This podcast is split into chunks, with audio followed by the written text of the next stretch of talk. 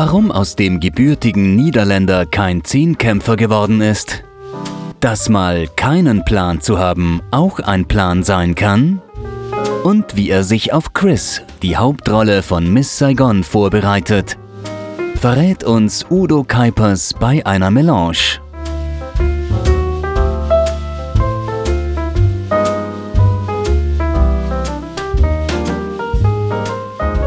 Udo, vielen Dank fürs Kommen. Schön, dass du da bist. Ja, danke schön auch. Miss Saigon spielt nun nach mehrmaliger Corona-bedingter Verschiebung seit Ende Jänner 2022 im Wiener Raimund Theater. Mhm. Was macht Miss Saigon so besonders und warum sollte man es sich ansehen? Es ist wahnsinnig kraftvoll.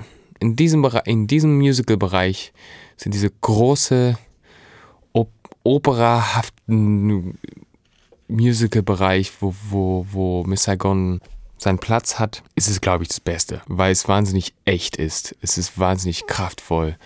Es, man sieht echte Menschen.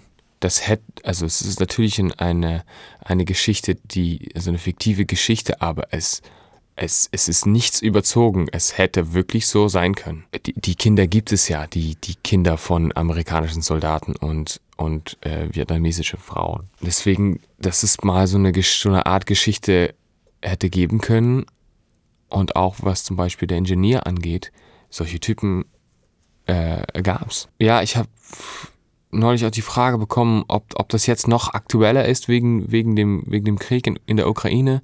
Und ich habe so gemeint, ja eigentlich nicht, weil Krieg gab es immer. Und natürlich kommt das jetzt näher, weil man jetzt über zwei, drei Ecken vielleicht schon sogar Leute kennt, die da, die da sind oder die sich kümmern jetzt gerade. Ja, aber es ist, es ist in dem Sinne so ein wichtiges Stück, dass man nie vergisst, was man oder was wir oder was wer dann auch immer versucht haben zu tun, was nicht geklappt hat. Also es ist ein, ein Stück, jeder ungefähr, jeder in diesem Stück scheitert. Und das ist, glaube ich, was dieses Stück für mich auch in, in, in, in meinem Leben gerade auch.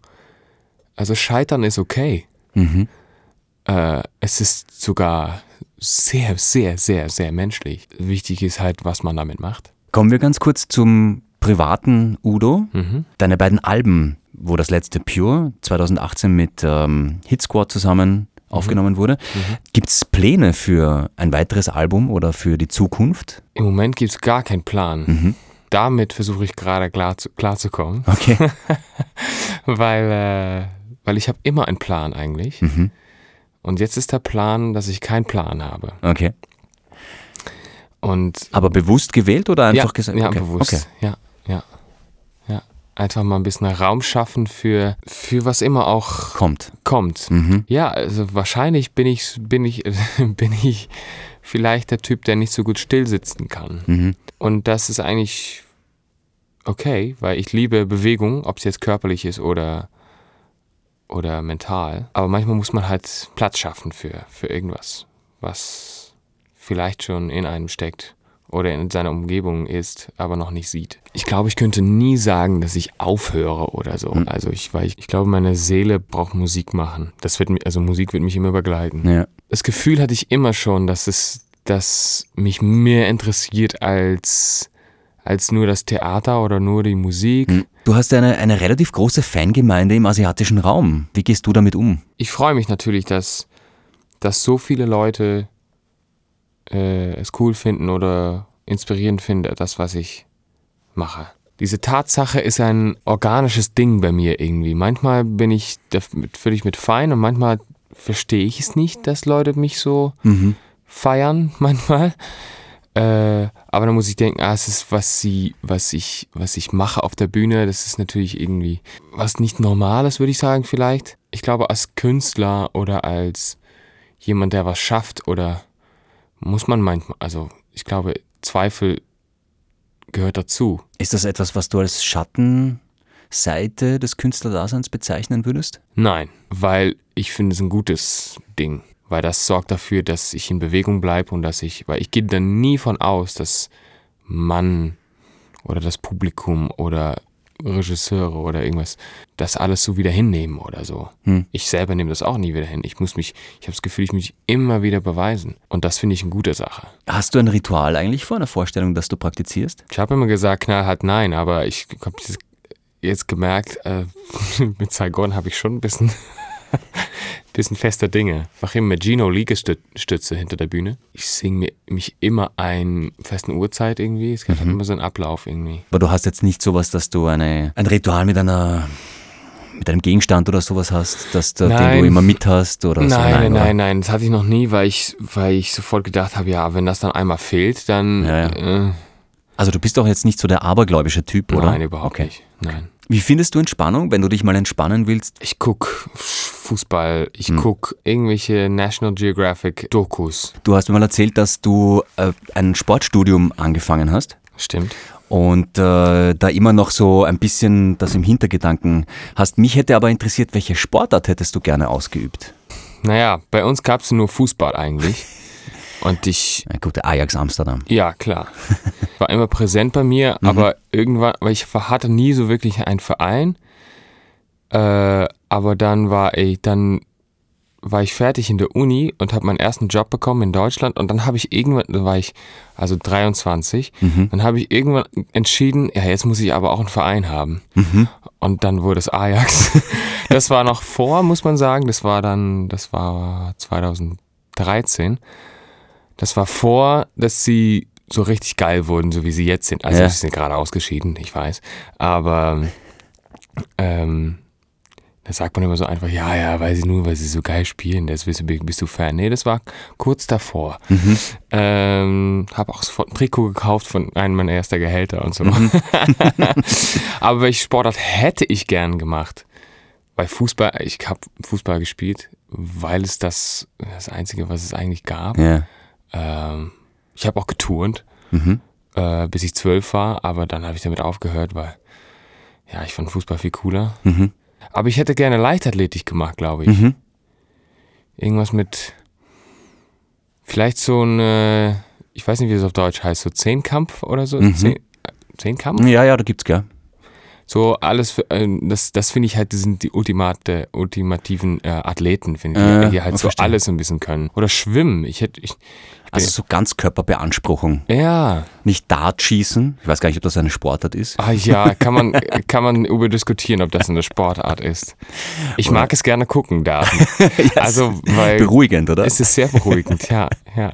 So wie, so wie Formel 1 finde ich auch es kann man auch über diskutieren, ob das eine Sportart ist. ja, ich meine, die Jungs, ja, naja. die Jungs sind so ziemlich fit. Ja.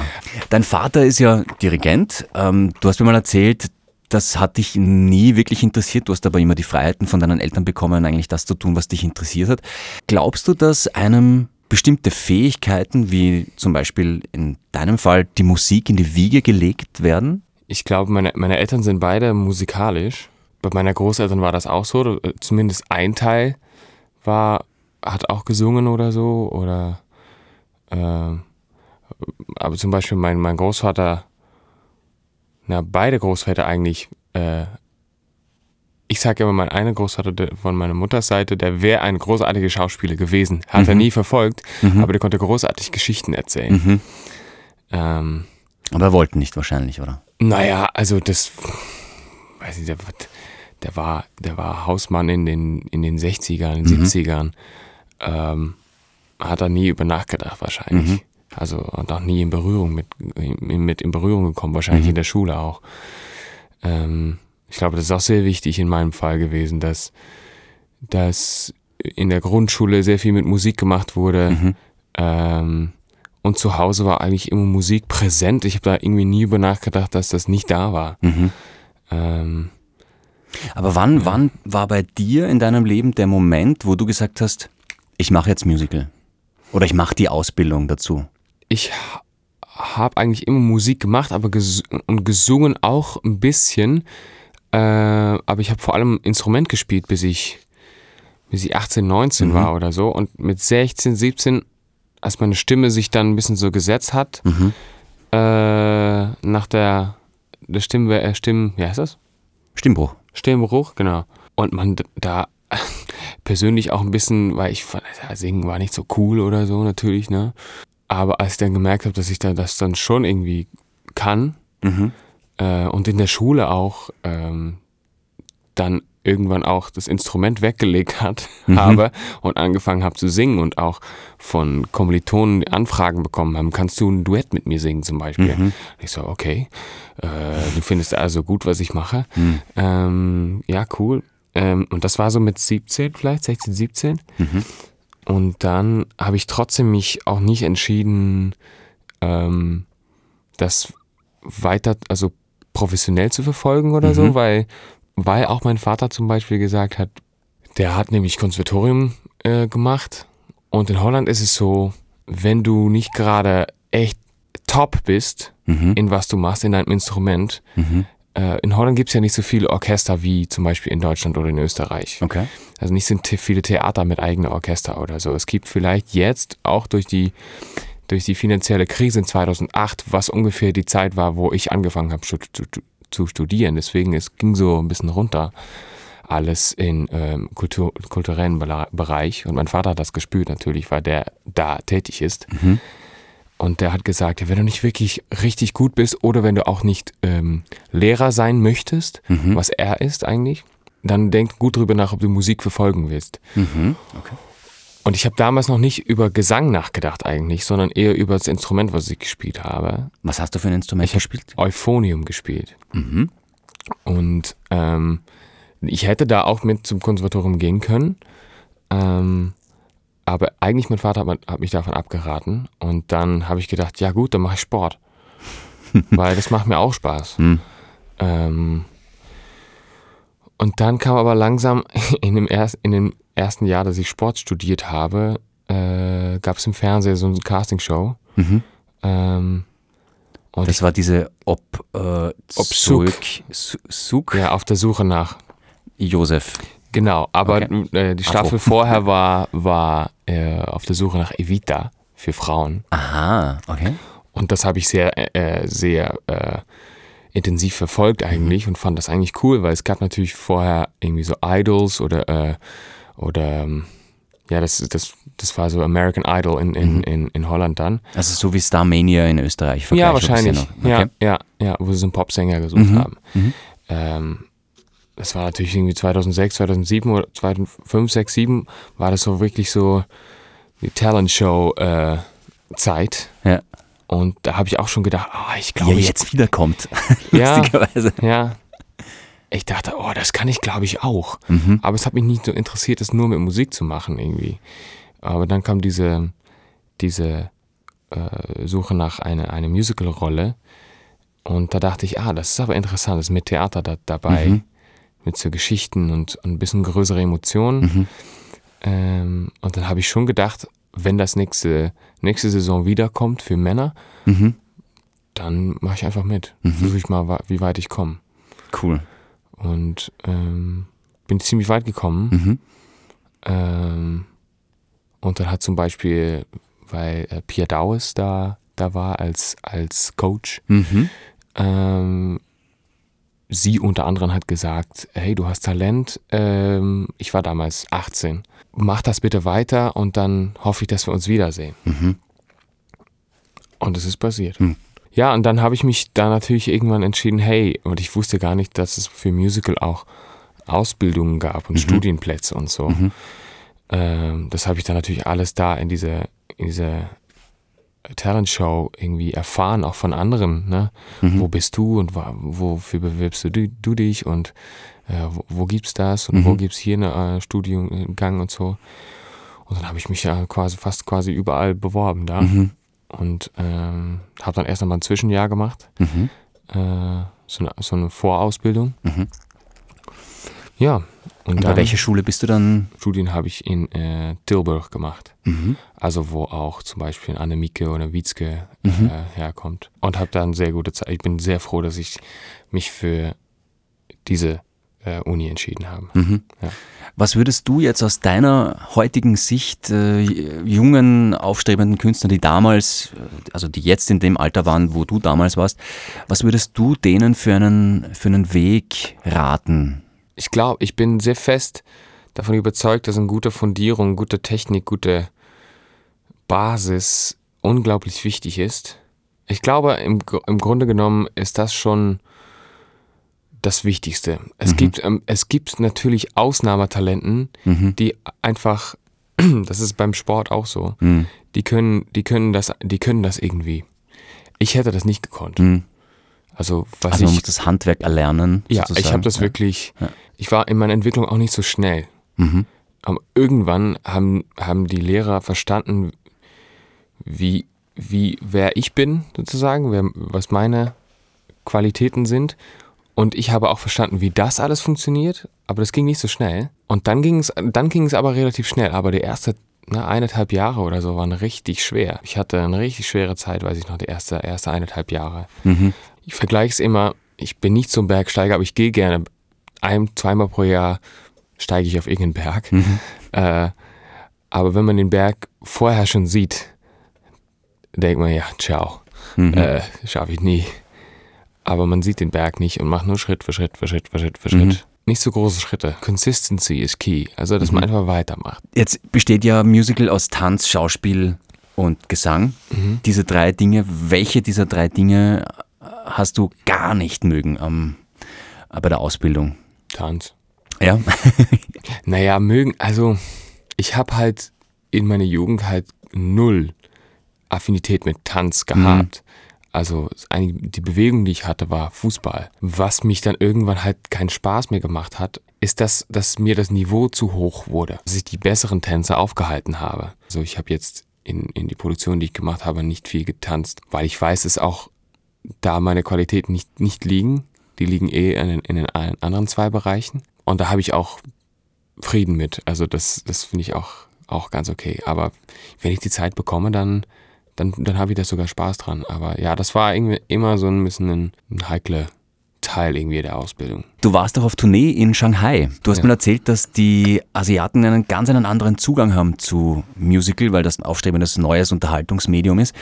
Und äh, dass sie sehr interessiert sind auch an Details, was die, die Rollen betrifft. Wie ging es dir mit, ähm, mit, mit der Rolle Chris? Also wie war da deine Herangehensweise? Ich habe Chris eigentlich immer in der Ausbildung auch gesungen. Also wenn man, ich hatte neulich hatte ich, äh, war eine meiner äh, Mitstudentinnen war, äh, war im Publikum und sie hat auch nachher gesagt, ja, wie oft ich das gehört habe, diesen Song.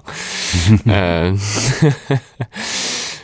und Warum hast du denn in der Ausbildung schon gewählt? na, weil ich irgendwie das Gefühl hatte, dass das gut passt. Mhm. Obwohl ich das Stück noch nie gesehen hatte damals. Mhm. Aber ah, ich weiß nicht. Also wahrscheinlich, wahrscheinlich von der Musikalität her auch. Also so entscheide ich auch immer, ob ich irgendwo vorsinge oder ob ich einen Job annehme. Also wenn, wenn, wenn ich das musikalisch fühle Mhm. für mich, dann finde ich es interessant. Wenn nicht, dann, ja, dann quäle ich mich durch, durch eine Probenzeit oder durch die Spielzeit hin. Und dann, das ist für die Seele, glaube ich, Das heißt, du, du sagst auch dann Jobs ab, wenn du findest das oder nimmst oder gehst gar nicht zum Casting oder denkst dir, okay, Ja, das ist nee, gar nichts für mich. Nee, ja, und dann, wenn ich das nicht fühle, dann, ja, dann tue ich mich schwer und das, Mhm. das, ich möchte Energie davon bekommen und nicht, Mhm. also.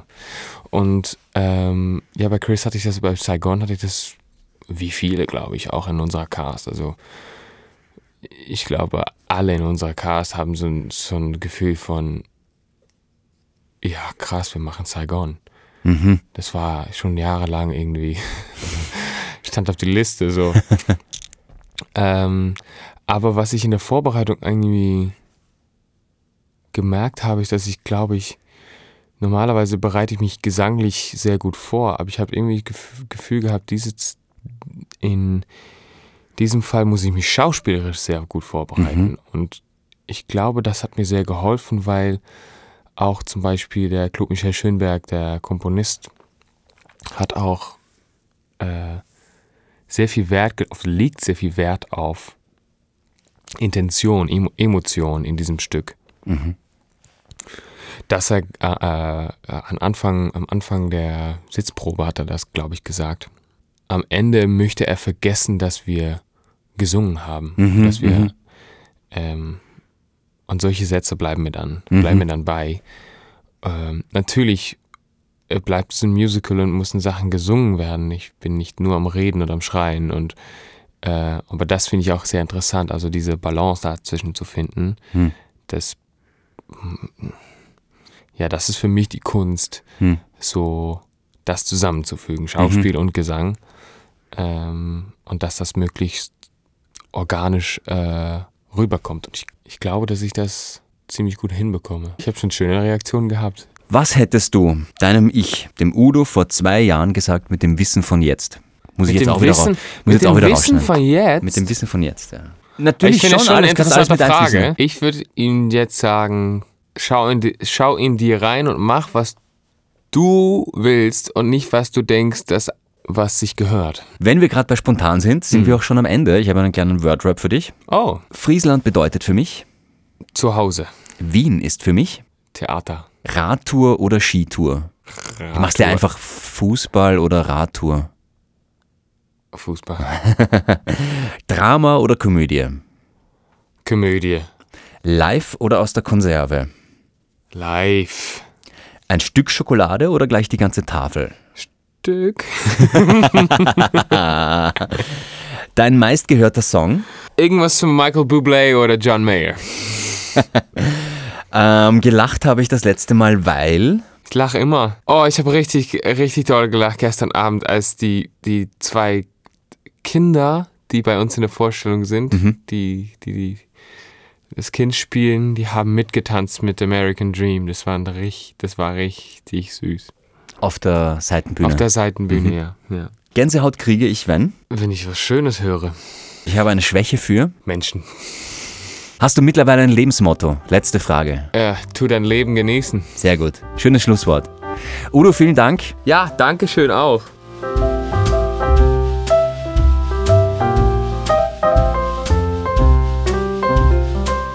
Das war Auf eine Melange. Zu Gast war Udo Kaipers. Auf Wiederhören.